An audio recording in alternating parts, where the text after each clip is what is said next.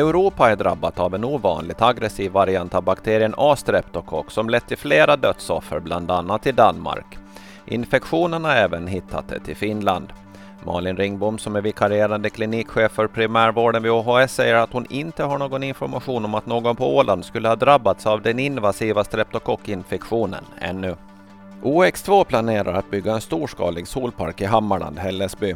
Parken som planeras söder och norr om Hällesby gård ska förutom solpark bestå av batterilagring, vätgas och fokus på biologisk mångfald. Detta projekt är större än vår energipark i Möckele då vi har mer markområde för ändamålet, säger Anders Wiklund, OX2 Åland. Landskapsregeringen vill sänka avgifterna för vissa serviceformer så de blir rimligare för klienterna. I huvudsak ska avgifterna vara skäligare och öka möjligheterna för närstående vårdare att vara ledigare, säger specialsakkunnig Susanne Broman. Social och hälsovårdsministern Anette Holmberg Jansson hoppas att lagen ska gå igenom under denna mandatperiod.